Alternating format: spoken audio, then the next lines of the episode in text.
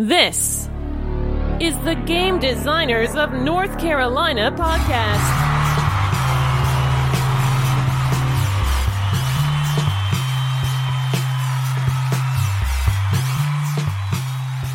Hello, and welcome to episode 11 of the Game Designers of North Carolina podcast, the most crooked podcast in the business. My name is Matt Wolfe, and I will be your host. Our topic for this podcast is finding the hook for a design, and that explains the whole crooked crack dad joke from like two seconds ago. Anyway, with me tonight are two designers who have so many hooks they might as well be a tackle box. First up is the contest winning James Meyers. Hey, James. Hello, hello. Just got back from the boxing ring, hooks and jabs. yes, he's, he's just the, the amount of black eyes that you have. I don't know how you have more than two. It's very, very evident. And the other designer with us, who sadly is neither award winning nor contest winning, that is Josh Mills. Hey, Josh. How's everybody doing out there? Yeah, t- speak normal. Don't don't do that, Mister Monotone. Hey, listen. I will talk in this tone for the entire podcast. I can't even. I can't even fake do it. But Josh Mills reporting for duty. All right.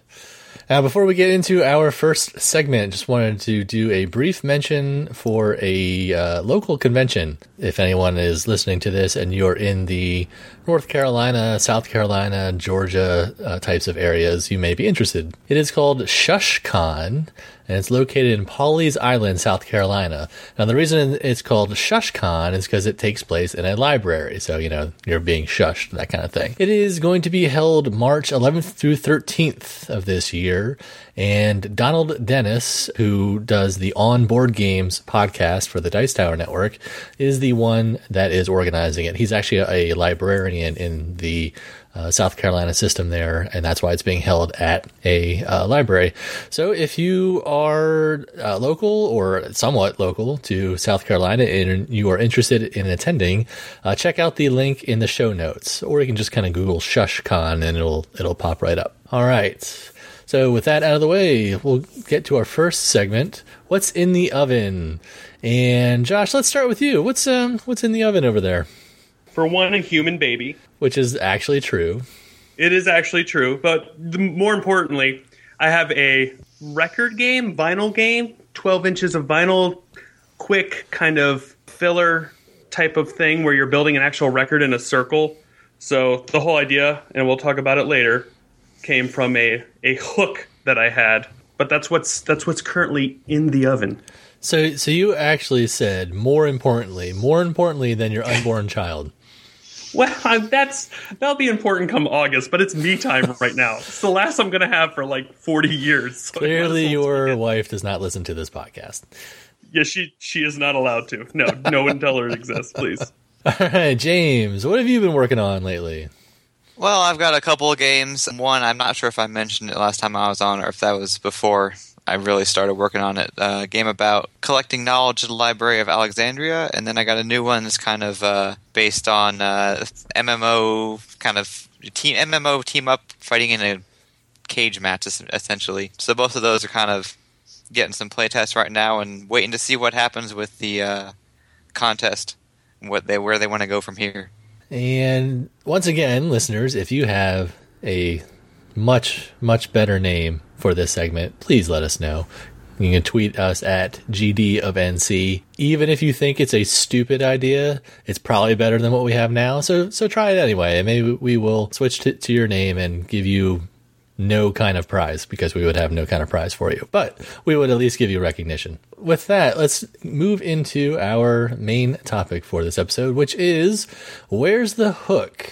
And when we say hook, we're to kick it over to Josh here. So, Josh, what do you uh, what do you mean by when we say the word hook in terms of uh, board game design? For me, the hook, and, and for me, it's the most important part, is when the the mechanic and the theme collide. Right? Like, what's that little piece that has those, those two elements that kind of creates the game?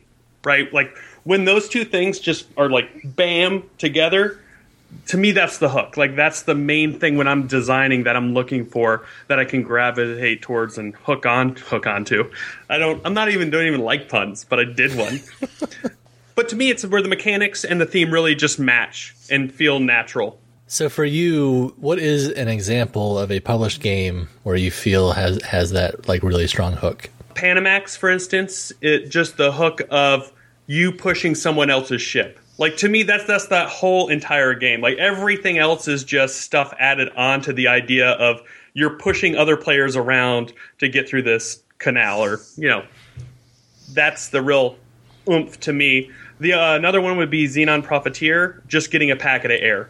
So you're getting a packet of air, you pick up four cards. To me, that's the whole hook of the game. Everything else is based on that one simple thought. All right. How about you, James? Uh, when, when you when you think of like a hook in a game, like what's your kind of uh, definition or your thoughts? So I came from a very different angle than Josh did. Good. Um, I was thinking. Excellent. About, I was thinking about you know when someone's describing a game, it almost uh, the hook to me almost seems to be after the word either and or but, and that's like that's the thing that makes it that catches my attention and it's like okay I have to look into this more. My main thought was like okay there's game Spyfall right. You're all characters. You're in this place. Everybody knows what's going on but one player is a spy and they have no clue what's going on. And it's like, wait a second. That, I mean, obviously that's the whole idea of the game, but that is what hooked me in. And I was like, okay, so that's this kind of situation.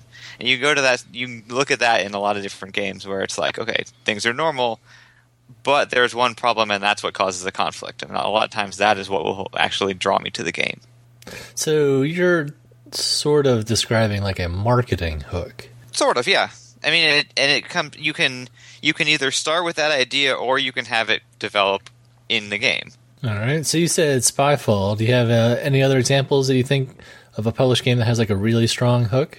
I was struggling to come up with one on short notice, though. Let me, we'll figure. I'm sure I'll get one as we go through the questions today. We've got all night. Here, I'll, so I'll bail, uh, I'll bail you out on one of them. Okay. So like, the, I, I was thinking about this because you have kind of like from the the hook for the audience and the hook for the designer, and like for me, like say lanterns, the hook for the audience is everybody gets a thing on your turn, right?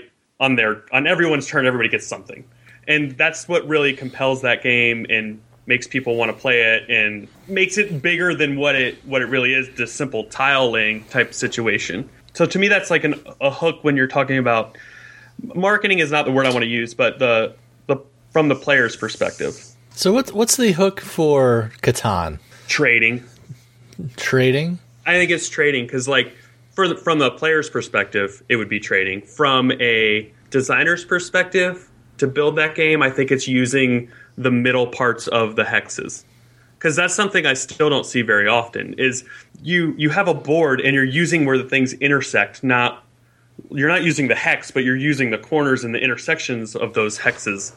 From a di- design perspective, uh, my guess would be when that when someone thought of that concept or idea, that's what really drove the design of of Catan. I mean, of course, I can't speak to that. I'm just guessing, but from an outsider's point of view, that's what I would say it was. I don't know, James. You know, honestly, I was thinking about you know the hooks for Catan, and it's like to me, nothing really stands out as a hook. And I mean, maybe that's one of the reasons I'm not the biggest fan of Catan. I can certainly appreciate it as a good game, but to me, it's never drawn me in as something particularly unique. I think that's what one thing I look for in terms of seeing the hook is going to be something different or something something unique that's going to actually draw me into the game. And Catan's really never done that for me. Do you have that view because you know you've been playing modern board games for a while now, and you're becoming an old jaded gamer? So you need you need to see like you know new stuff. No, I don't really think so because um, I actually went quite a while in modern board games without playing Catan. It was not my gateway game. First modern board game I actually played was Eclipse, kind of a try fire. Wow. That's crazy. Yeah. So, what would you say the hook of like Eclipse was for you as a as a player? As a player, it was really is like okay, here's this grand space opera. Like you know, here's here's Star Wars. Go ahead and play Star Wars and all these competing empires. And then you know, as I played, I was like, okay, there's a lot more economics in here than I initially thought. But the idea of grand space fleets fighting in space and traveling all over and blowing stuff up and wormholes and all that kind of stuff that was what hooked me in. So it was like the promise of the story of the game. Not necessarily the story, but perhaps the scope is a better word for it. That is one of the more unique, you know, how you became a board gamer stories that I've uh, that I've heard. You know, most people it's like Ticket to Ride or Catan or Fluxx or you know stuff like that. What was, what was yours, Josh? It, it really was Catan. That's when I realized I could make games like that, and there was probably way more games like that that I did not know existed. Back in the day, I mean, it was just any kind of trick taking game I played with my family. I mean, I've always been in a game, so like, I don't remember when. I really liked playing Monopoly because I could outlast my sister and she'd get pissed and like throw stuff and quit, and that was a victory for me. So, Is your sister older or younger? younger. Ah, big brother picking on her. Yeah. Yeah, now she's now I would not mess with. Now I'm scared of her. There's no way I would mess with her now. All right, so to, to to get back to the hook, so so Josh, you're you're saying like the hook is like the the fun thing to do. I think it's it's the interesting thing to do. It's I mean you could build the rest of the game and you might the the hook might downplay a little bit, but it's what it's kind of the foundation of the game. I guess is a better kind of analogy because it's the small kernel that allows everything else to exist, right? It the hook that repeats and repeats and repeats allows you to have a solo that really resonates with people. It allows you to have a climatic ending, all because you had this through line, you know, in the game. All that stuff's possible. So I, think what what I'm hearing you describe is the core engagement of a game, and the the core engagement is is generally like you know what what is the heart of the game? What's the thing that is driving it forward? What's the thing that players you know really are compelled to do in the game? That to me that sounds like what you're describing with Hook. Is that does that sound about right? Yeah, when you're when you're talking about it from like kind of a finish perspective, you I would define the hook that way. When I'm talking about it from a designing perspective, it's it's that element that allows me to create stuff around it. Necessarily, like in the finished product, it might not be that important. It might not be the thing that compels people to play. So it might not be their hook, but it was my hook in terms of breaking down the game. To give you an example, so Milkman's a dice game and it has all these other weird weird components about it and stuff, but the core thing I grabbed onto, the hook for me was that you could take raw milk and turn it into whole skim or chocolate.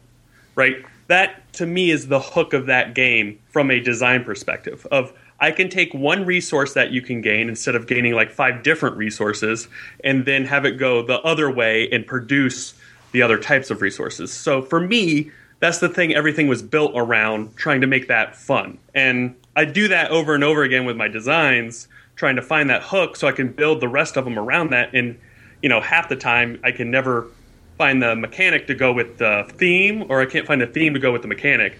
But when they match up, I get super excited, and that's usually when I end up prototyping something. Okay, I got you. Yeah, I guess when I think of a game that has like a really well connected theme and mechanisms, I, I don't know. I, I kind of think of that as just player engagement. You know, like if you have. Oh, I'm trying to think of some a game off the top of my head. I don't know something like Snowtails. Have you guys played Snowtails? I I have, and I have one thing that drives me bananas about that game. But go ahead. Have, have you played that, James? I have not, but I have some idea of the mechanics, and I'm wondering if it's what you're going to say. Well, I just uh, when when I play Snowtails, like I, I feel like it does a pretty good job of of giving an approximation of what it would be like to to be in a dog sled race. At least, like you know, super abstracted, right? Because you, you you're not you're not actually going to have snow on the board, and you're not actually, you know, having your having to like feed your dogs or anything like that at the end of the race. But I, I don't know from my completely no idea of how actual dog sledding works. You know, I feel like it gives me a satisfying, abstracted feeling of you know doing dog racing. I can tell you this from recent experience: dog sled racing, they are still dogs. They will still chase squirrels. They need to add that as a promo card. Snowtails, the squirrel. It just makes all your dogs turn 90 degrees. What's your weird thing?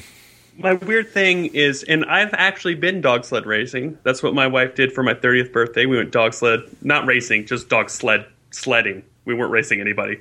Um, but it's really oddly quiet and serene. But the the thing that drives me nuts about that is one simple abstraction, which is you have your sled in front of you, but you're playing your the dogs and the numbers on top of the cards on top of the other cards, and you never have this sense of like having a bunch of dogs in front of you. You never like I want to have rows of dogs. Like when I play that game, instead of playing it like left or right, left or right, I just want to play so I'm making a huge line of dogs in front of my sleds, which is not practical at all. It makes more sense to do it in front of you. But that's like one of those little kernels of like thematic reasoning that just hic- I have hiccups with every now and then. Well, I mean, in that game, they're they're saying you only have two dogs that are pulling the sled. Uh, well, that's the ridiculous part. Like that's not happening. Like I weigh like 250 pounds. Like I'm not getting pulled by just two tiny dogs. They're they're, they're not tiny. They're huskies. They're pretty big. It takes a lot of dogs. I'm just saying that's the one thing that that just pulls me out of it a little bit, right? Just because I want that I want that very I'm I like very classical motifs of stuff. So to me, dog sledding is a bunch of dogs silhouetted sled with somebody standing up in it. And I just don't get that sense when I'm playing that game. Not to say the game, I mean, it's fun. I have a good time, whatever. I'm, like, I'm going to overlook small stuff like that. Like, that will never stop me from playing and having a good time. But I miss that motif, I guess you could say, in the game. Okay, I, I, I get you. But I just did a quick Google image search, and I did find some images of dog sled with just two dogs pulling it. So it does seem to be a real thing. You internet can prove anybody right or wrong. yes, thank you, internet, for just proving me right. Anyway, okay, so I think for me, I, I have trouble kind of defining hook because I think it is a term uh, clearly, as we've kind of talked about so far, that means different things to different people. Right. So, like like for Josh, it's like that that core thing that you find so you can you know work on designing the game, and it's the you know the really good integration of theme and, and mechanisms. You know, for for James, it's the attention grabbing you know part of the game where you know if it's something new that you haven't seen before or some slight little twist or you know something in in that way. And for me, the hook is like I was saying earlier, it's that core engagement. It's like what what's that really compelling thing that I want to do in the game. Like a, a good example of this would be like in Carcassonne. You guys have both played Carcassonne, I'm assuming. Oh yeah. Yeah, yes. Yeah. Okay. I just. I just uh, that seemed like a ridiculous question. Well, hey. I know. I'm just messing around. I'm just trying to make up for the fact that it, I nodded on an audio podcast, which turns out isn't great. yeah, usually that's uh, that's not so good. Uh, but like in, in in Carcassonne, you want to be able to. I think one of the most compelling things is, is to be able to either block someone if you're if you're an aggressive player and kind of force their meeple to stay out there for the rest of the game, or to be able to complete a feature. You know, complete a city, complete a road, complete the um, ah, what do they call the um, the things that we're gonna surround it with tiles. It's the citadel or something. Uh, monastery. Monastery. Thank you. Um, like like to me, like that's like the that compelling. Like you have that. You're just you're just really compelled to want to complete stuff in that game. Depending on again on what kind of player you are. Um, so, sometimes you'll. Yeah, if you're the aggressive player, you just want to block people and, and how your your meeple stuck out there. Now I'm going to be able to you know, lock you out of points and be able to rack up points. So yeah, what when I think of hook, that's that's kind of what I'm thinking of is is you know that that really core engagement, which could be the same thing as as James is what you're saying, and it could be the same thing as Josh is what you're saying, but it's also possible that they might be three completely divergent things. Like the core engagement of Eclipse is is probably well, you know, actually I don't even know. I don't think there is exactly just one for Eclipse. There's uh, there's probably a bunch of cores in that game. You know, like the uh, since it is a 4X game, you have like the really interesting part of exploring. You know that that sense of discovery, like that's a compelling thing. You've got the you know the extermination, trying to fight your opponents. You know that's a really compelling thing, or can be again depending on player style. The managing your resource, you know, exploiting, like that's really compelling for some players and um, yeah, I guess that one probably wouldn't have just a single uh, core At least not not that I could identify. I don't know if, if James, if you feel differently or not. Yeah, it kind of goes from from stage to stage. It's like okay, there, there's the first part of the game where the core is definitely expanding. And you I mean you go through the four X's, and eventually everyone is fighting, and that is the core of the end game. So it just kind of goes from core to core. You don't really have. You generally won't have them going at once because by the time people are done, by the time people start fighting, people are done exploring most of the time. Just out of curiosity, this is how what I think the core hook was for Womb- Wombat Rescue. And James, I'd like to hear what you say, and then Matt can tell us what the truth is. but for me, that whole game is you poop, and that makes a smell area that you're allowed to walk around in. Like that. There is no way I could see how you can conceive of that game without having that thought first and building everything else around it. But I could be wrong. We'll find out in two seconds. But James, what do you think the core of Wombat is? I I have to completely agree. We're actually talking about this at the last meeting, and that certain people have a hard time grasping that area that the poop cubes create, and it's like that's the core of the game. If you can't visualize that, you're going to have trouble with the game because it is so integral to understanding how the game works. So I definitely agree that is the hook. So the the hook is actually fighting uh, in that. No, uh, no, you're you're exactly right. It it is. It was. That's where the idea came from. You know, I, I read that you know wombats actually poop cubes and they use them to as smell markers, and that's how they navigate. And that's that is 100 percent you know, where it came from. And, and yeah, I, I agree that that is the, kind of the the core engagement or the hook for the game. We're we're kind of all in agreement there. Would say at least for wombat, yeah, that fits James' definition of you're doing something different, really different. Yeah. Uh, you know, for Josh, your your definition, like that's that's like the hopefully, you know, there's a good marriage of mechanisms and theme because I designed it theme first, and I think some people have seen it, some some people haven't. And actually, uh, uh, Mark McGee from the group, he had a, a really good observation, something that that makes people see a game as like dripping with theme or not dripping with theme is like systems versus versus like events. So Wombat Rescue is a very system oriented game. You you build your smell area and you maneuver around and it's you know it's it's a it's the same system throughout the game. In a game like I don't know Arkham Horror, it's event driven. You know, you reveal a card from a deck and and things happen. That's a game that people are like, "Oh man, this game is just dripping with theme." Although no one actually goes crazy um, from playing it. And if it if they did, that is a game. Then it would be dripping with theme. Um, whereas like Wombat Rescue, because it, it's you know it's all systems driven, it seems like a lot of gamers have difficulty seeing a systems driven game as thematic. Um, and I, I thought, and I'll give total props to Mark for uh, you know for having that observation, but that that made a lot of sense, you know, to me.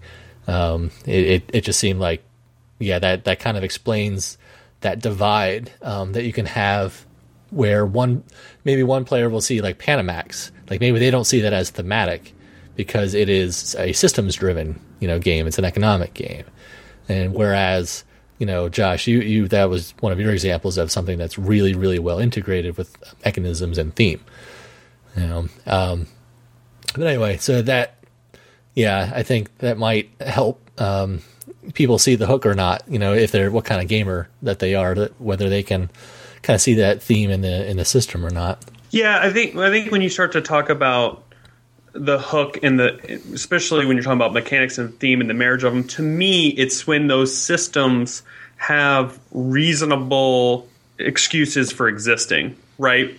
That that ex, the extrapolation of like whatever crazy because real life is really messy, um, but how you can take that and it and it logically feels like that's how those things work right? And coming from uh, like a business you know in school and business they always talk about like oh this is how the system works and you can do this and you can deliver this product if you know a b and c happens and dependencies and gantt charts. But in reality like no chart is ever going to fix your situation because human beings are the worst.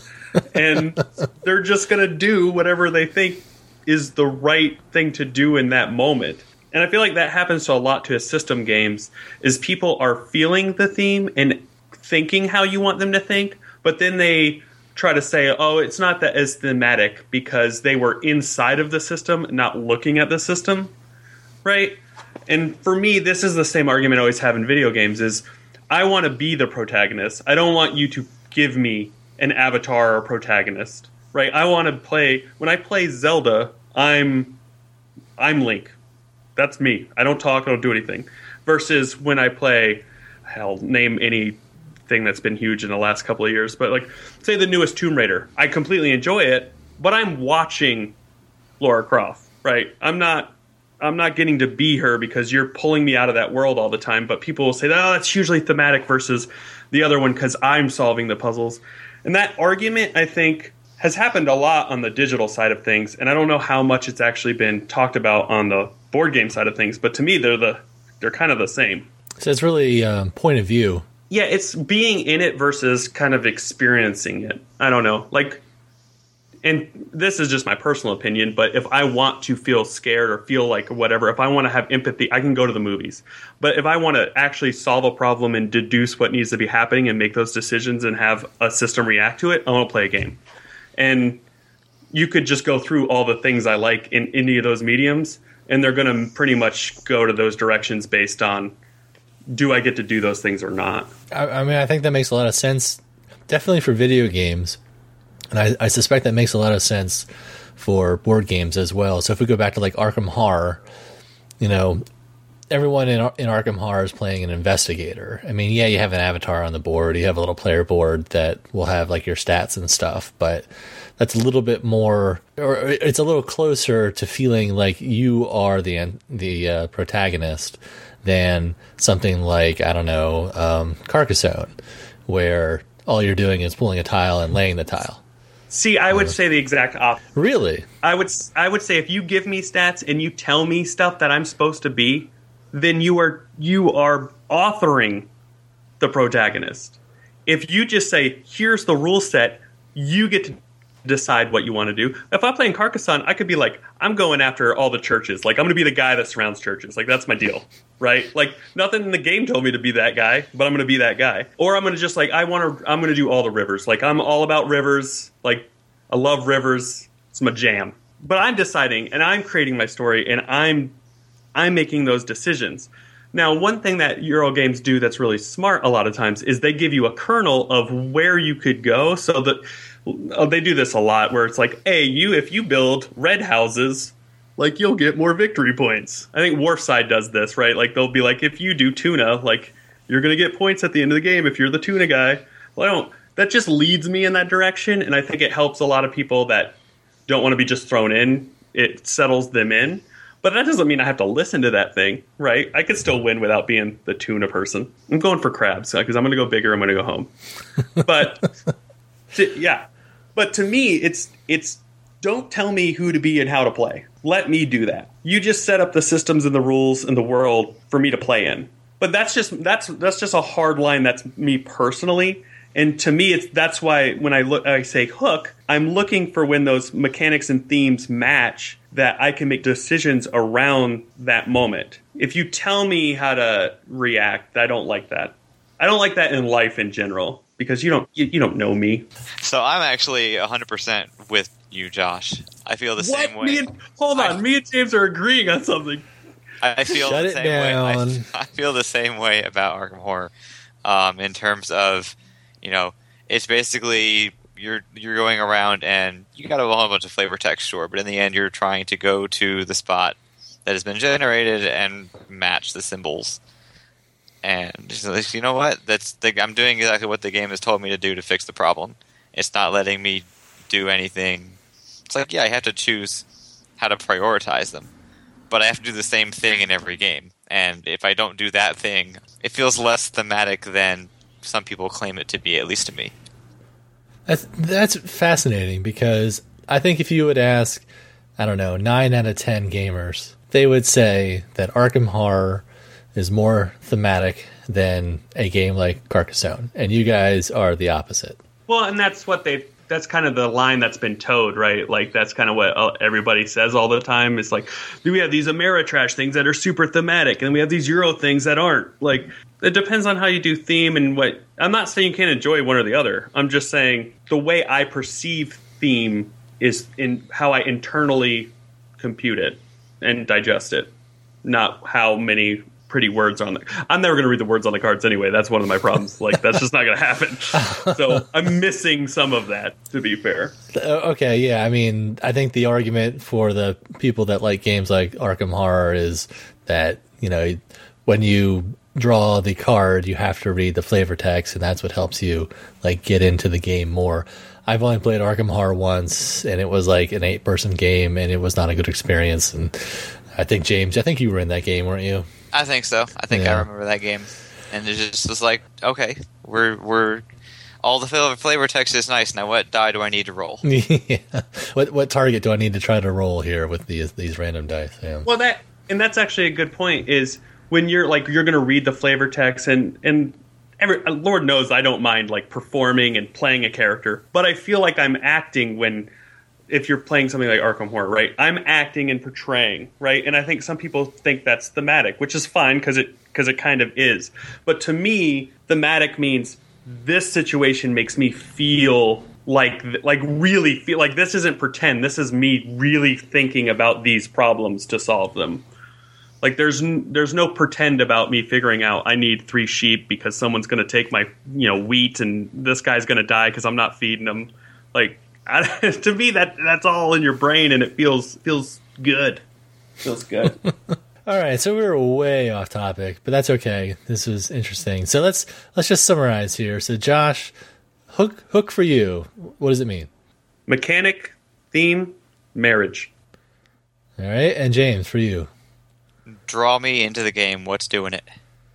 All right, and for me, it's it's the core engagement. It's the compelling thing that you do uh, in a game. So this is going to be interesting for the rest of the podcast. We've got basically kind of three different definitions of what we think uh, a hook is. So that's gonna yeah, this should make for uh, a good conversation here. Okay, Three three for the price of one, guys. You're getting three for the price of one. that's right. All right, so so the next question is, how do you find a hook for your design? So James, let's start with you. Well, when I'm looking for a hook for the design, it really is going to be generally the first thing that comes up in most situations, unless I've got this really interesting mechanism that I want to try out. The idea of what whatever's going to draw my player into the game is what I'm going to start with, and a lot of times it is just going to be train of thought, stream of consciousness. I want to be like, well, this sounds interesting. This sounds interesting. I'll just write down a whole bunch of ideas and then go from there. So it's like if I try it out and nothing interesting happens, then obviously that's not a very strong hook, and we will have to figure out. Was like, well, that didn't work. Should I work with the theme that seems to go with it and see if there's another hook? Do I abandon that idea and go back to something, you know, another idea within my list? So really, a lot of times when I'm looking for a hook, it comes across, it generates. I don't know. It's hard to describe. Basically, the idea is it's not going to come about by me trying to come up with a hook. It's going to appear. And a lot of times it's like, well, that's why I'll start with something mechanical and then see what I can find the twist with that mechanic. And it's like, oh, there's the hook. It's like I'm going to do this thing everybody else has done, but change it, and that change is what's going to say, get people to say, "Oh, this is different. Let me try it." So when you came up with Valley of the Mammoths, your Dice Hate Me Dexterity Games challenge winner, at what point did you find the hook, and what is the hook for the game? Well, there's really there's two sort of things that I would consider the hook, and one was like the idea of the area in the center of the board. And it's like, okay, I thought about initially when I was in the early stages of the design, I thought about the game Safranito, where you're throwing chips onto the board. But in Safranito, what you're doing is you're going to be able to move around the board. You can throw from different sides. But I wanted everybody to have their own territory. And so I decided that the center of the board would look the same to every player, no matter what side of the board they were on. And I'd never seen that done before. And it was like, aha, that way everyone has a sense of where they belong in the game. But it doesn't actually change the board for anyone. So everyone has an equal equal chance even though they're on different sides. And then the second idea was basically well, you're competing over this territory. It's no fun if you get locked out of a place just because you're the wrong place in turn order. So that's where the dexterity came in. And it's like you can physically push someone out of that space. So those were two, the two kind of things that I was like, this is different. Let's see how they work. Okay, Josh, how about you? How, how do you find a hook for a design? It usually starts either with like an emotional or visual concept or idea that I have about a theme, just to kind of use an, an example that I haven't actually found the hook for. I have an idea for a drive-in movie theater game, and the core of that is the box would be the screen, like you would flip it on your side, and that would be the screen, and then cars would pull in, and it would make a triangle. That right now is usually where I start. So I have a very visual kind of thing I want to achieve. Zero idea how to make that a game, right? Like I have no concept of how I can make that work as a game. But I do know I want cars to pull in. When you leave them there, that matters, and something to be on the screen that has something to do with either scoring or how you put the cars there. But that's a good example of where I start. Same thing for Rocky Road. That it's an ice cream truck game. The emotional context was how can I make people feel like people come out of houses and line up for ice cream, right? And I wanted to really do multi-use cards. So I that had a kind of a mechanic I know I wanted to use, and then I kept pounding and pounding on the idea of how do you make that feel like an ice cream truck. And what it ended up happening was it was just an ice cream truck, and then you would slide, you would put it under, you would slide it under, so you could just see the customers. And as if you fulfilled one of their requirements, it would slide up to the next set of customers, which felt like a line. And to me, that one little mechanism was the hook for me to be able to build the rest of the game around, because everything else was just facilitating that one simple idea. So it's it really starts with those emotional or visual concepts, and then I just write tons and tons of notes until finally I scribble them all out because I come up with something that might actually work as a game. So for Rocky Road a la mode, which is coming this what summer Yeah, summerish sometime. I don't know. Sometime. from Green Couch Games, you you said that your design hook was to make it feel like you're actually getting in line waiting for the ice cream truck. What is the hook for players? What's the compelling thing to do in the game? And is it the same thing or not?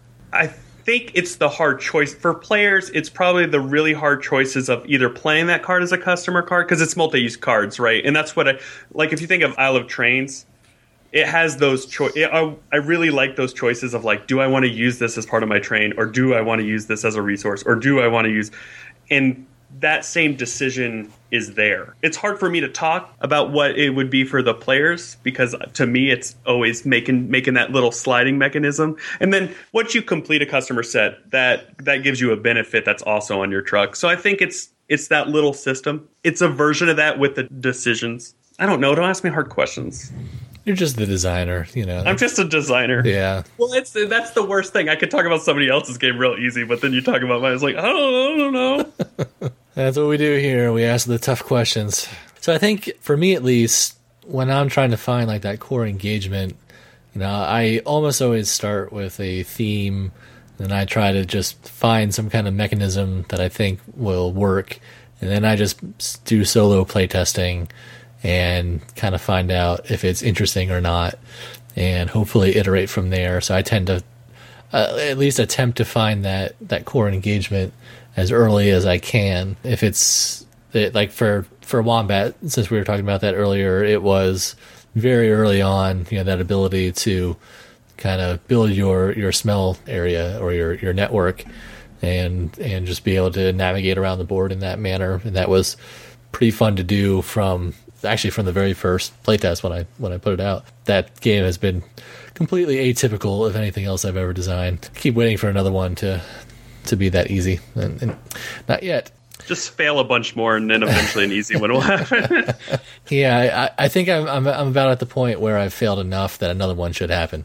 You know, well, maybe real soon. We'll see. Okay, so I think the answer for this next question is probably going to be very easy, but we'll ask it anyway. Does every game need a hook? And Josh, you're up first. No, because I have played many variations of games that have nothing really unique about them, but I enjoy anyway. So I don't think every game. Anytime you're going to say every anyway, I'm going to say no. Uh, 'cause Sure, That's. I mean, that's dealing in absolutes. Sure. Yeah, yeah. Although I could, I could be a Sith Lord right now. It'd be cool. Just be like, absolutely. No, no, I think there's there's plenty of games that don't have that one thing that are all right. Now, does every great game need a hook? Pro- probably. Although James just said that Settlers of Catan has no hook for him, and by all accounts, that's a it's a damn good game. James, do you want to defend yourself? No, I mean I have nothing against the game. It's just personally, it's never hooked me. So maybe there is. Maybe everybody else sees the hook, and I just don't see it. So James, how, how do you answer the question? Do you, do you think that every game needs to have a hook? I'm gonna say yes, unless it's an abstract game or something along the lines of. Uh, well, yeah, I guess a pretty abstract or or something like pure numbers. I'm actually going to bring up one of the games that I'm working on right now, which is the Serapeum, the library game.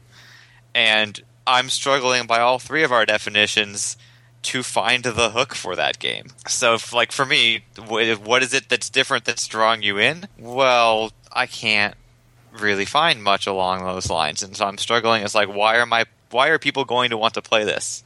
when I'm telling them about it. It's like, what's going to bring them in? And it's like, well, it's about a library. It's like, that's not a particularly interesting theme, at least to most people, I would assume. And so I'm struggling from that.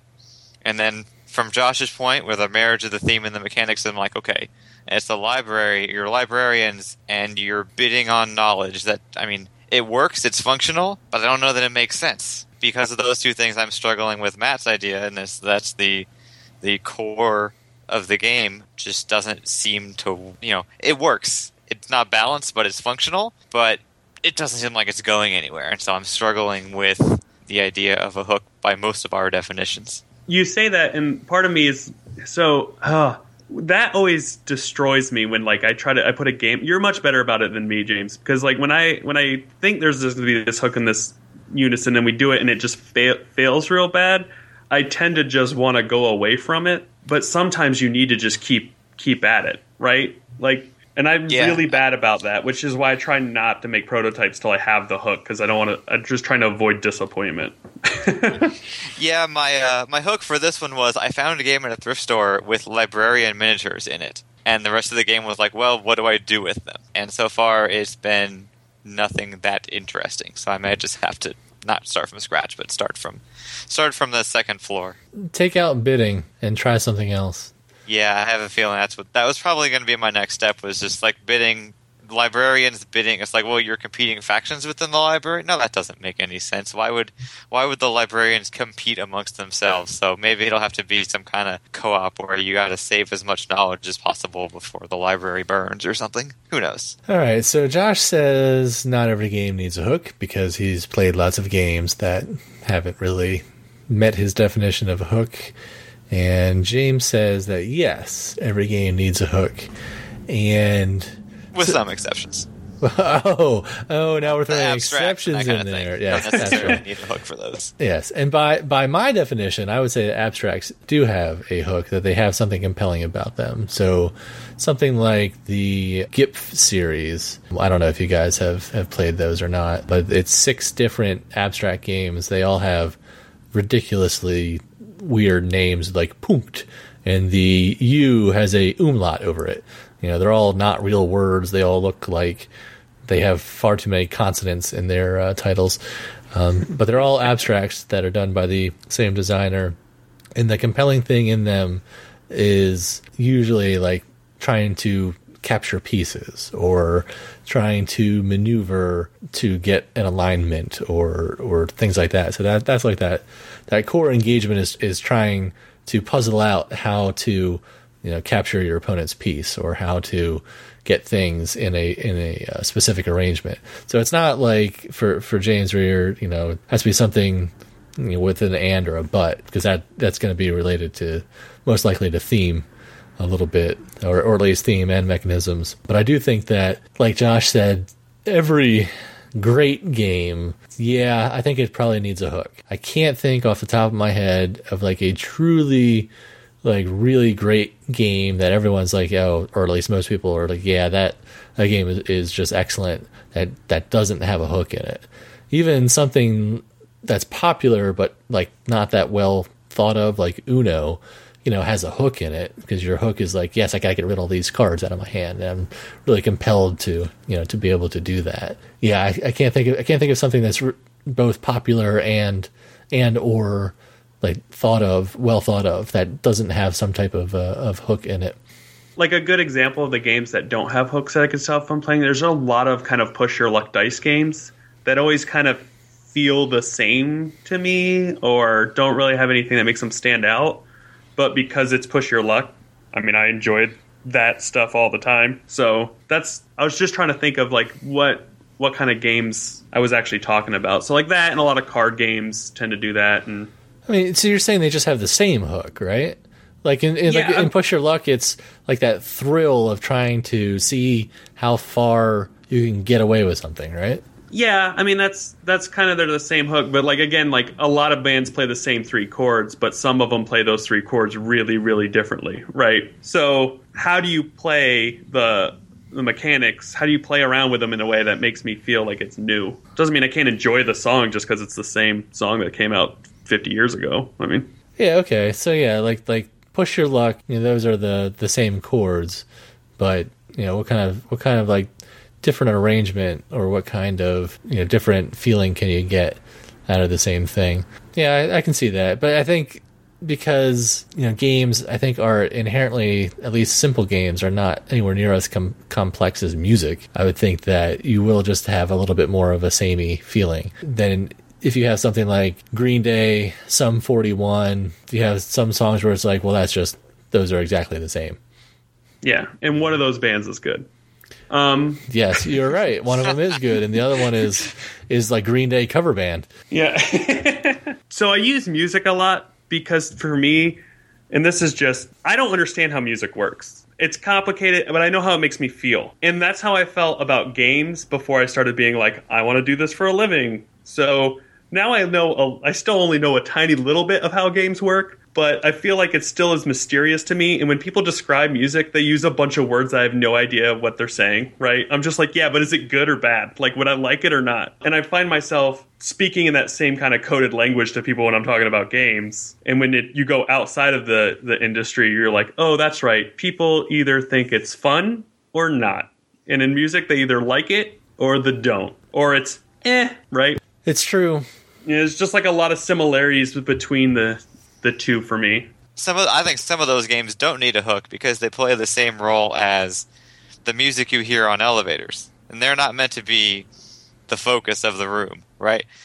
Elevator music doesn't need a hook because no one's listening to it; it's just there. Some of these push your luck games don't need a hook because everyone is having a conversation at the t- kitchen table, and the game is just there to give people something to do with their hands, and they're having fun playing it. But they would be doing something else if the dice were not there and they were not rolling the dice, because the conversation at the table is what people are really focusing on.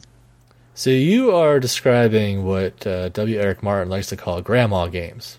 Yes, one of my wife's family's favorite games, Farkle. I feel falls in that category. And it's like, you know what? It's a fun game. I'll play it solo on my phone when I'm bored, but if it's a bunch of people sitting around chatting, we'll roll six dice. Farkle is a really interesting example because to me that has like it's push your luck, but it, it doesn't have like the same type of feel as like Martian Dice does, even though that's also a push your luck, you know, game. It doesn't have quite the same feel as well. It's not a, a dice game, but like Ink and Gold, you know, that's a push your luck game. I, I don't know, like it's it's the same chords but arranged in a different manner, at least how I perceive them. Yeah, and it's possible because I mean, when with Ink and Gold, everybody is trying to make the decision at the same time. With Farkle, it's like, okay, I do it, everybody else talks, then I pass the dice and I join the conversation. Yeah, and same thing with like Martian Dice. I don't know if you guys have played Martian Dice, but it's a dice game, and you're basically you're Martian invaders. You're you got to roll. You're, you're trying to abduct uh, Cows. Well, it's cows and and what humans and something Well, else. I don't. I only care about the cows. Well, I- we know because you know, yeah, it, it just if you if you ch- choose to you know keep rolling and you might roll too many tanks, and if you don't have enough Martian lasers to take them out, you know you're not going to score any points that round. So it's it's somewhat similar to like Farkle, but to me, like it feels differentiated enough that even you know they're both push your luck dice games. There's a there's enough of a of a difference that I I don't get the the same uh, hook from both of them. So is a gimmick the same thing as a hook? No, I think a gimmick is something that it, it, it you think it's the hook, but in reality, it's it's just the facade that you threw on it to make it unique and different. But in reality, if you under the hood, it's the same. It's the same thing as it was before. Like it doesn't have any meat to it. How about you, James? Do you think a, a gimmick and a hook are the same thing, or are they different things? I think they could be. Have you guys have ever played Android, the board game? Yeah, once I think we played it together. So it's like it's interesting though. It, it seems like the hook is you know you're all investigators and you have to find a murderer. When that's not really the hook. Once you actually figure out what the heck is going on in the game, that's more along the lines of the gimmick because you're really more along the lines of I know who I want to have done it, so let me find that evidence. Let me find the evidence that says the guy I have is the one who actually did it. So it's like, well, and then you've got all these other things that are kind of they almost feel gimmicky on the side, like all the extra little side games. They're like, well, this is different, but it's not really the core of the game. When I think uh, gimmick, I think the pyramid in Camel Up. See, I knew you were going to say that, and that is the hook. No. It appears as a gimmick. Go ahead, but No. I'm going to just tell you why you're wrong. Okay, so that is not the hook. The hook is betting and feeling like yes, I, I, you know, I bet it was a it was a long shot, but it worked out. That was awesome. Give me money. You know, the pyramid is super fun, and that's what will attract people to the game. But that's a gimmick. That That's- is the toy in the game. exactly yeah. It's it's super fun to do it, but no, that's that's a gimmick. Here's why I don't agree. Okay. Because in the games you're trying to create you're trying to create moments and the moment of betting is when you think you have a chance. So all the drama in that game is surrounded because you have this contraption that lets you click down a dice and I can guarantee you most like 85% of the people I just made that up. But 85% of the people click it, let the dice fall out, and then don't immediately lift that thing up. Sure. Because they they're because it's the drama of the reveal, right? The betting is just to facilitate that hook or that drama of the reveal of that dice. If I were to, if I were designing that game, the first thing I would think of is I can make this thing that will reveal a dice. How can I make people care about that so much they'll cheer when it's like an orange two? But you could have a very similar feeling pulling a die out of a bag and rolling it on the table and waiting for that die to land on whatever face it's going to land. It wouldn't be the same magnitude. I, I, I, I will agree there. It's, it is way more dramatic that it comes out of the pyramid. You hear it clink on the table.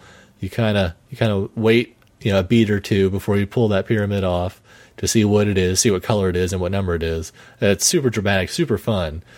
But to me, that that's that's not what keeps you coming back. That's what attracts you, and it, it, it definitely makes it fun. But what makes it coming back is the is that that payoff. You know, it's same. It's almost I shouldn't say exactly the same, but it's similar to you know going to a casino. You know, why do you why do you go back and play blackjack or roulette or whatever? You know, it's that it's that payoff. It's it's you know winning. I think I think the reason why it's a hook and not a gimmick is because you come back. If you're defining, because I think a gimmick gets you to play, and the hook gets you keeping coming back. So a gimmick is only a gimmick until everybody thinks it's cool, right? So like, where's that line? I have no idea where that line See, is. and, and I'm saying that the pyramid does not get you to come back. I'm saying it's the betting and the payouts that get you to come back to, to Camel Up. I think it's the revealing two pieces of information simultaneously, that dr- that moment that gets you to come back. All right, James, you got to be the tiebreaker. I'm honestly not sure. Uh, Oh, I, would, I know. boo. Uh, let's play. Can, let's let's, let's, Let's play play Camel Up. rolling I'm the down. dice, and see how it feels. Because then you know, at least you know what color you got first. Maybe that is the difference, knowing that it's one color versus the other, and you're like, well, I really the number's not that important if it, this color's moving. I could definitely see, but I, I mean, I do think betting is the core, and it's like, well, is I it would? I would absolutely agree is the core. Yeah. And it's like, so, so Josh, you say that starts out as a gimmick and becomes the hook, essentially, right? From from if you're buying the game, yeah. All right. So does anything ever go the other way?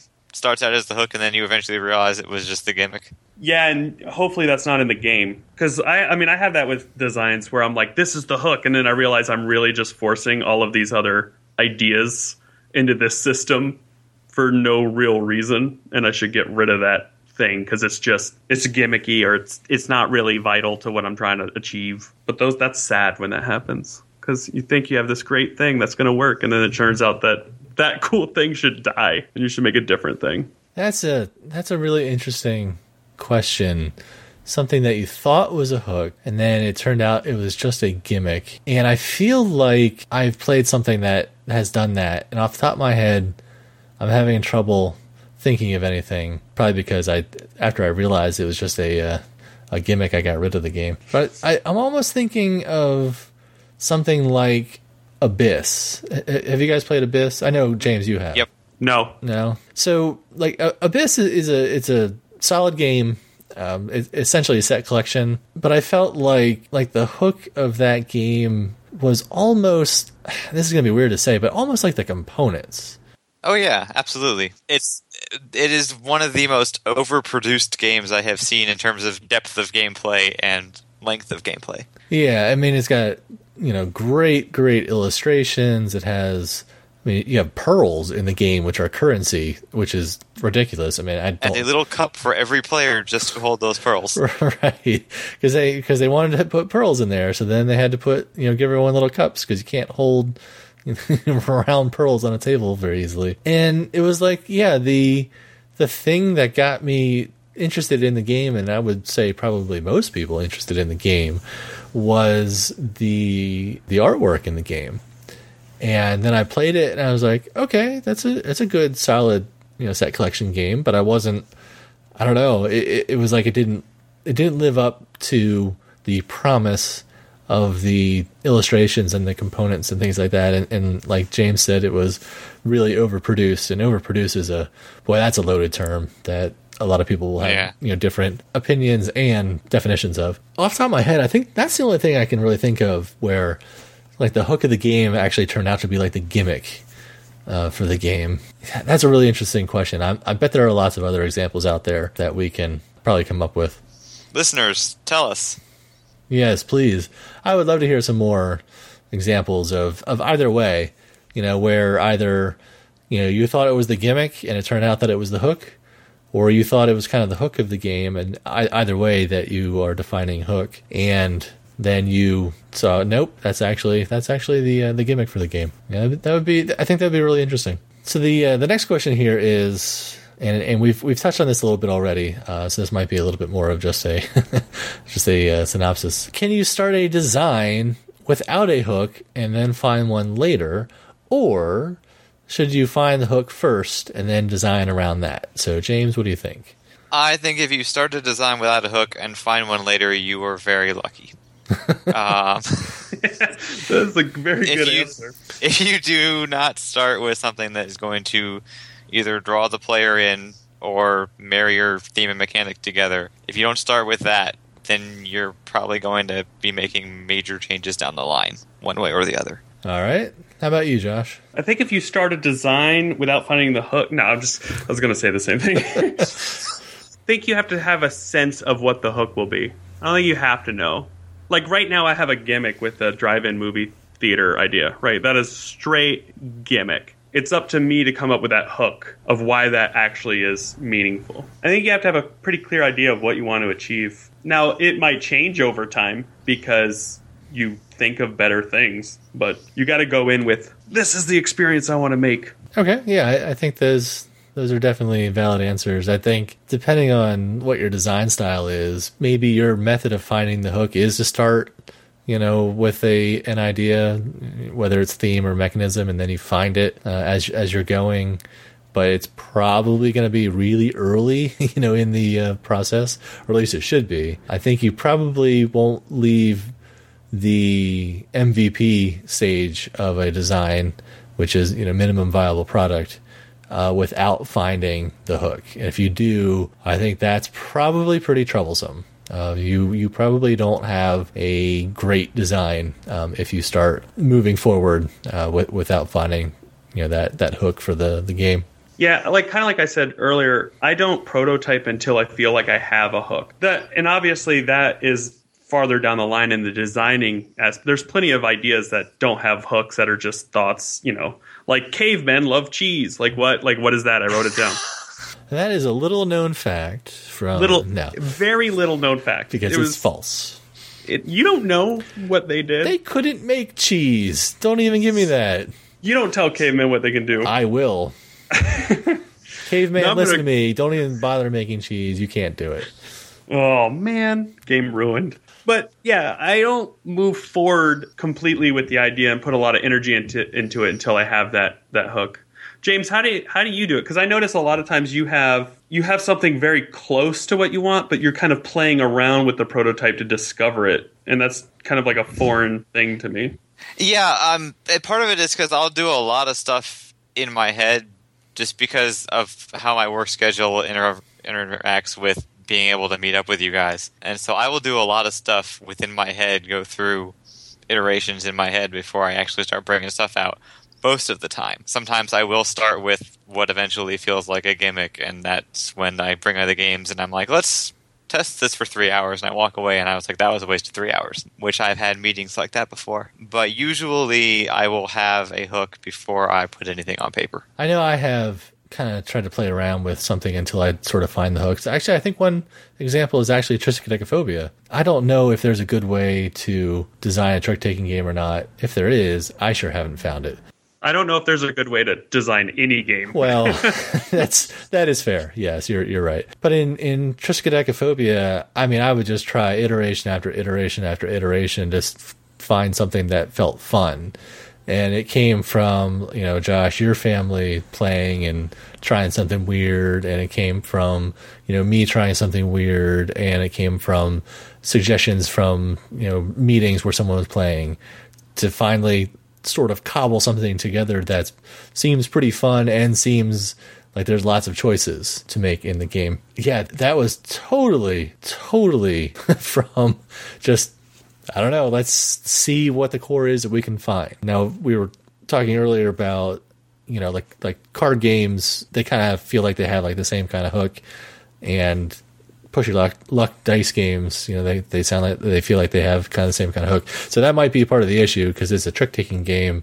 So it already, you know, feels like it, it has the, the same kind of hook as other games. And, and maybe that's why just, at least for me, that I had to just iterate and iterate and iterate and try this thing, try that thing. But was that really frustrating? Like, super. Because I, I find when you can't break through that wall where you know there's something on the other side, to me, that's the most frustrating part. I still don't know, like, whether I have found that thing. I mean, it's in open playtesting now, but I don't know. This is the way that I'm going to try to find out. So far, as the time of recording, I've gotten one feedback from an external player and and they enjoyed it. So that's, you know, that's one good, you know, feedback so far.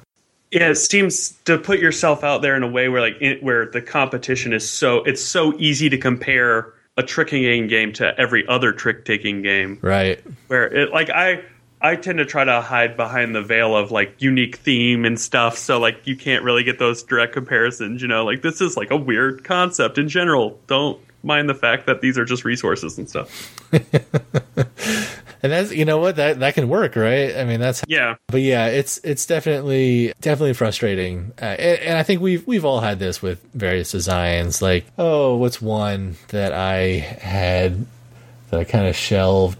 There was a, a balloon delivery service, which um, is just temporarily shelved. I'm actually just about ready to pull that back off the uh, the back burner because I got an idea of how to uh, how to fix it. But that was one where I always knew there was there was something missing in that game, and I just could never put my finger on it. Could never put my finger on it. I took it to Unpub Five last year. Some people really enjoyed it. Most people at least liked it. They may not have been like, "Oh, this is an awesome game, best ever." They're at least like, "Oh yeah, there's a lot of interesting things going on uh, in this this game." Still, even with all the you know great feedback, I still never could like put my finger on what is wrong with this with this design.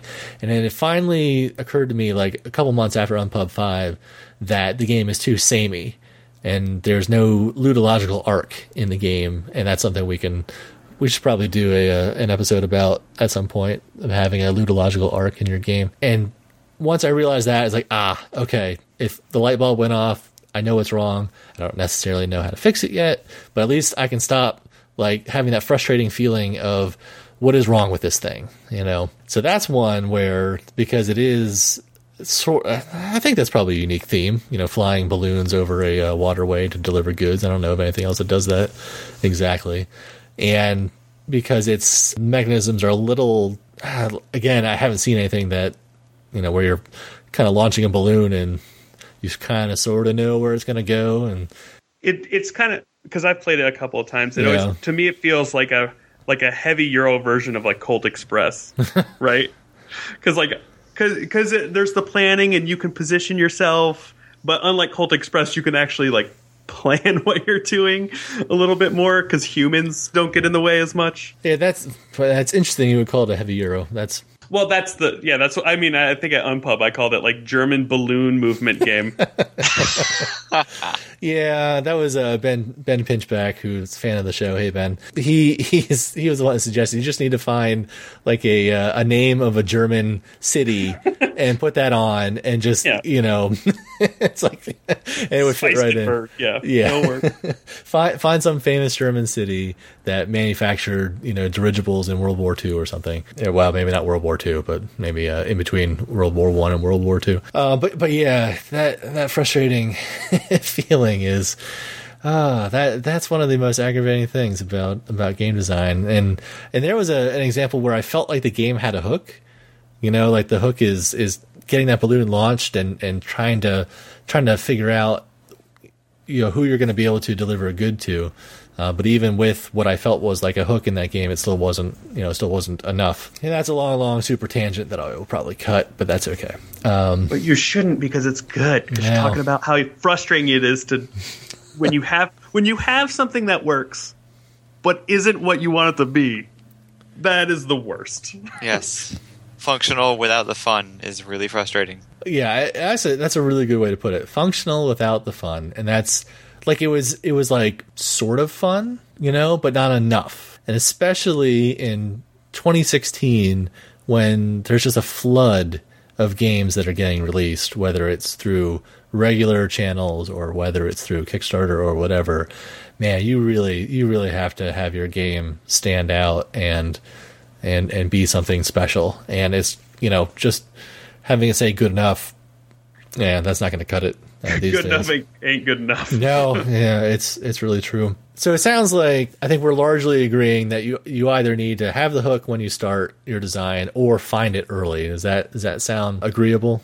If you don't want to drive yourself insane and waste a bunch of time, Yeah, without uh without doing three months of meaningless play test, yeah, get the hook early. So the last question, at least the last prepared question that I have is should a game have a single hook or can you have multiple hooks? And uh, we'll throw this one over to you first, Josh. Uh, I think you, uh, to me, you gotta you gotta have one, the hook. To me, that by definition, the hook is one thing. You can have complementary elements that feed into that hook, but if you have too many things that are competing, then I it for me it falls apart a lot of the times when when you try to do that. So when you play like a medium or or heavy euro, you feel that those games do not generally have multiple hooks. They only have one.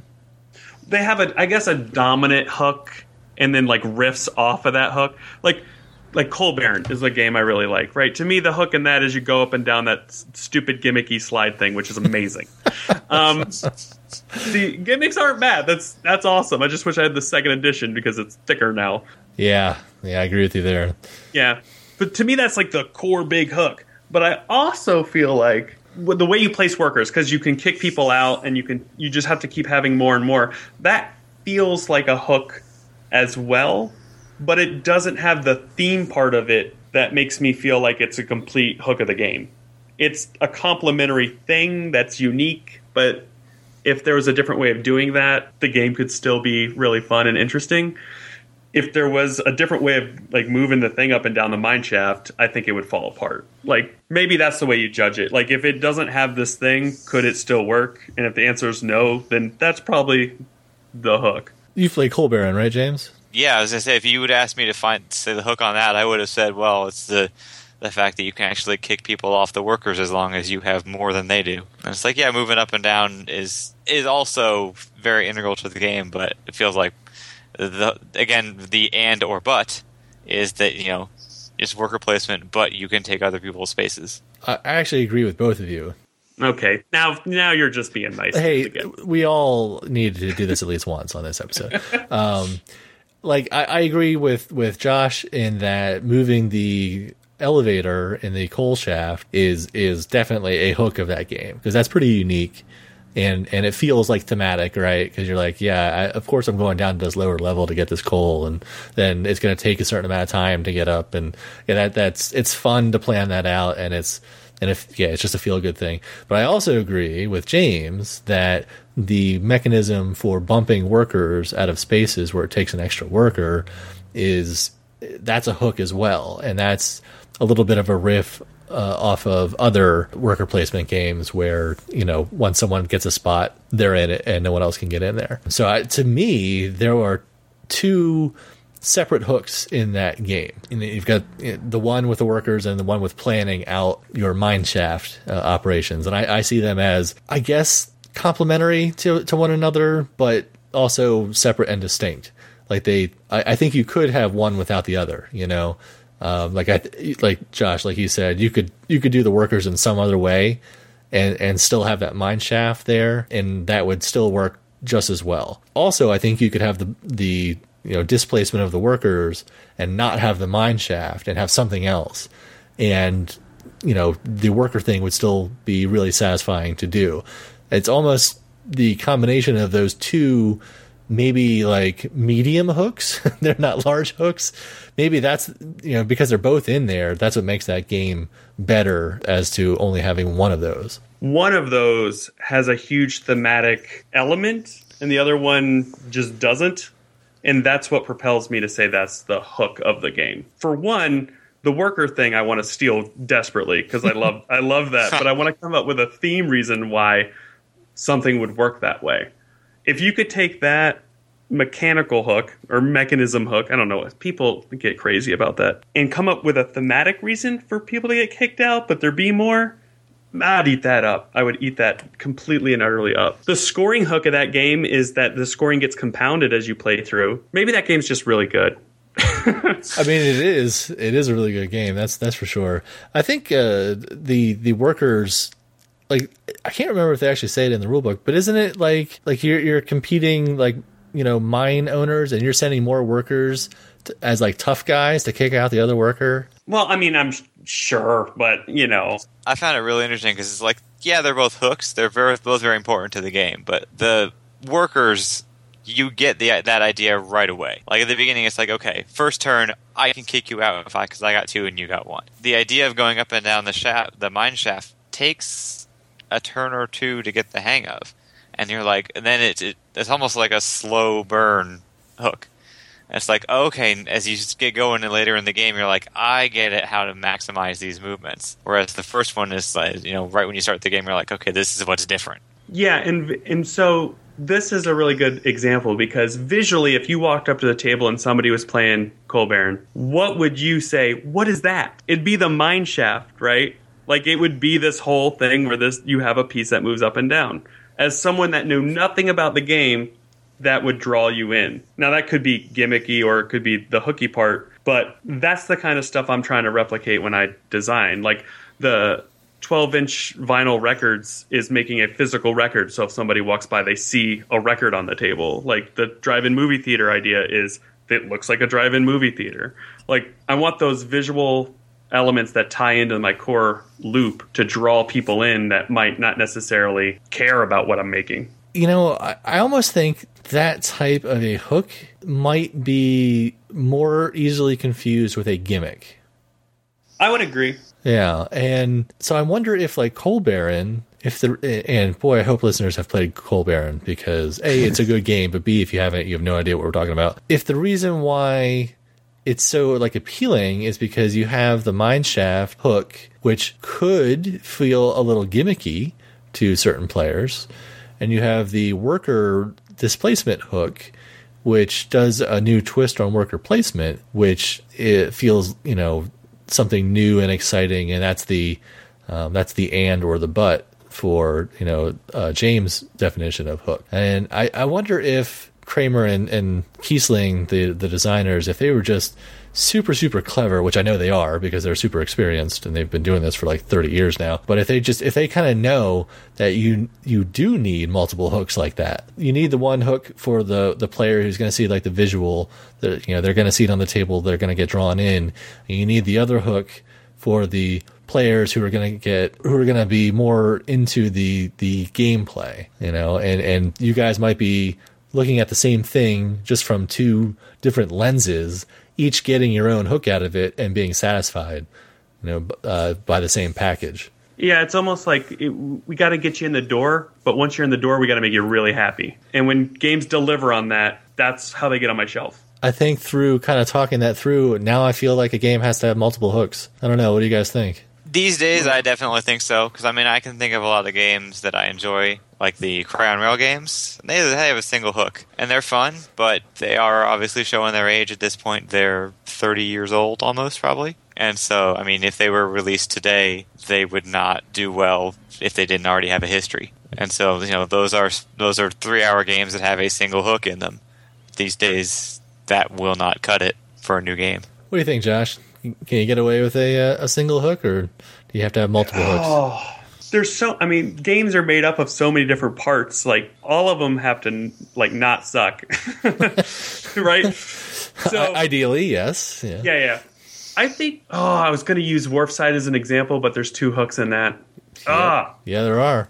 yeah, because there's this the you get an ability as long as you're doing the thing, and you have to take from either the left or right side of the wharf when you draw cards. I mean, I guess you could say the like the key hook in Wharfside is that you can only have three things in front of you, you know, and so you, you got to manage, you got to pick do I want to try to work towards completing one of these things and lose the ability, or do I want to maintain the ability and, you know, try to get points in another way, you know? But, I, but I think, I, I do think you're right, though. I think there are kind of like two hooks in there. You know, you've got the, it's more like, you know, the abilities and, and points are almost like two separate hooks in that game.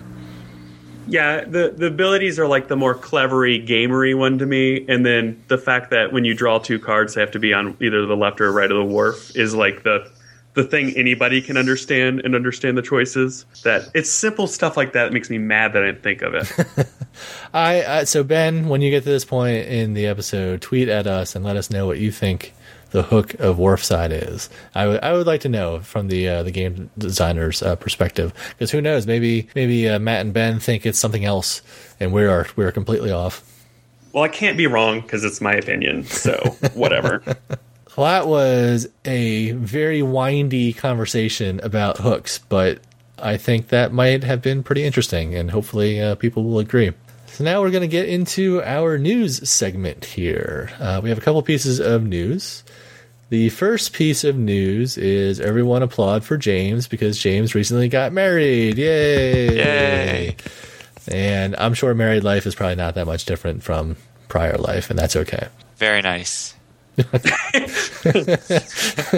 that was that was very sincere, folks. Uh, if, in case you couldn't tell, but uh, so yeah. In addition to winning contests, also got married. So 2016 is a good year for James. Uh, the next piece of news here is uh, I am seeking playtesters for Triskaidekaphobia. So we mentioned this a couple times during the episode. This is a trick-taking game for two to five players. Generally plays in eh, around 30 minutes. Just kind of depends on how many rounds you want to play, or if you want to play to a specific point total. I will have the link to the rule book in the show notes, and the rule book also has the link to the print and play file and a link to the Google form for providing feedback.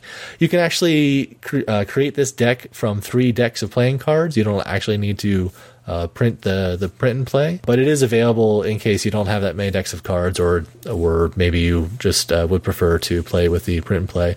I'm looking for any kind of feedback on gameplay. Uh, really, at this point, I'm as we kind of discussed in the episode, I, I'm opening up to a wider audience just to kind of get some more feedback to see what people think of of this trick taking game. Matt, Matt, what would you say the hook is of this game?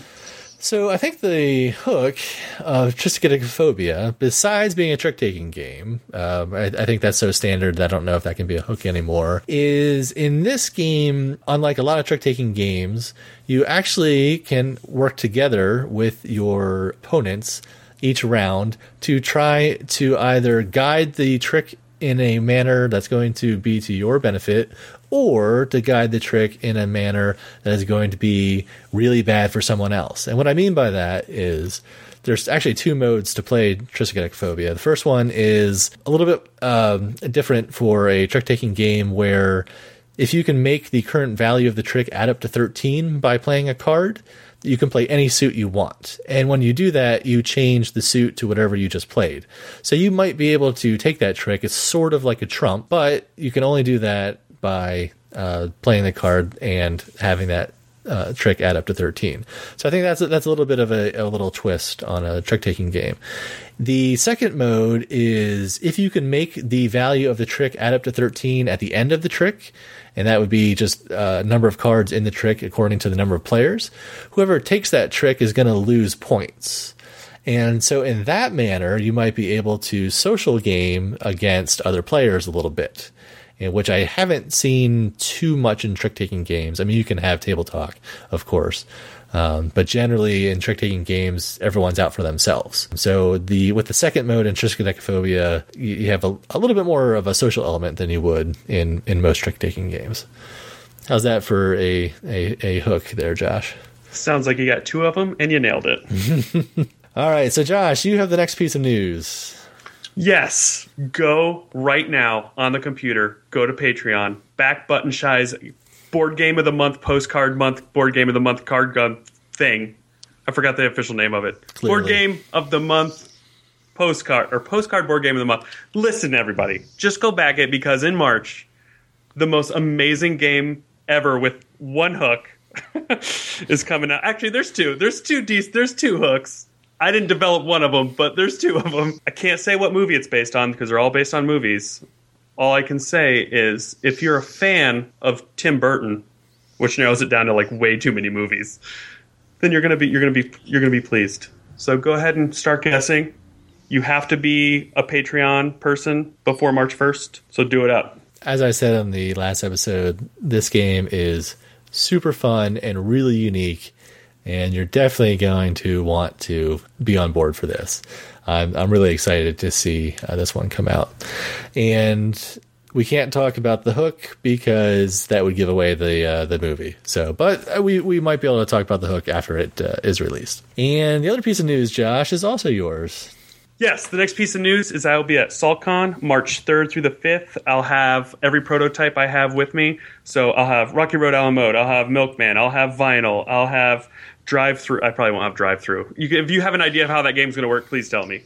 Otherwise, find me there. It'll be my first time in Utah, and then after that, I'll have one state left, Alaska. I got to get that done before that baby comes. All right, uh, James. If people want to get in contact with you, how can they do so? So they can find me on BGG. I am Space Nut, just like it's spelled, just like it sounds. Or you can find me on Twitter at Apollo Continuum, and that's A P O L L O C O N T I N U U M. All right. And Josh, where can people get in touch with you? On Twitter at Joshua J. Mills, on Board Game Geek at Joshua J. Mills. Find me, talk to me, message me. What are you on Tinder? I am married with a baby on the way. and it would be at Joshua J. Mills. All right. And uh, you can get in touch with me at Matt Wolfe on Twitter and the same username on Board Game Geek and send your Tinder hate mail towards me. And if you have enjoyed this episode, please join our guild on Board Game Geek. You can go to podcast.gdofnc.com and that will redirect you to our guild on BGG. You can subscribe and maybe start the conversation. Uh, we also have a group Twitter account, which is at GD of NC which of course stands for Game Designers of North Carolina. Please subscribe to the podcast. You can use iTunes, you can use Stitcher, you can use the RSS feed uh, that our podcast host Buzzsprout provides. And if you would be so kind, feel free to leave a review on any of the fine podcast dispersal services. And that is going to do it for this episode of the Game Designers of North Carolina podcast. Remember to use all the hooks, and we will see you next time looky looky, I got a hooky. that was that was the worst way to end this ever.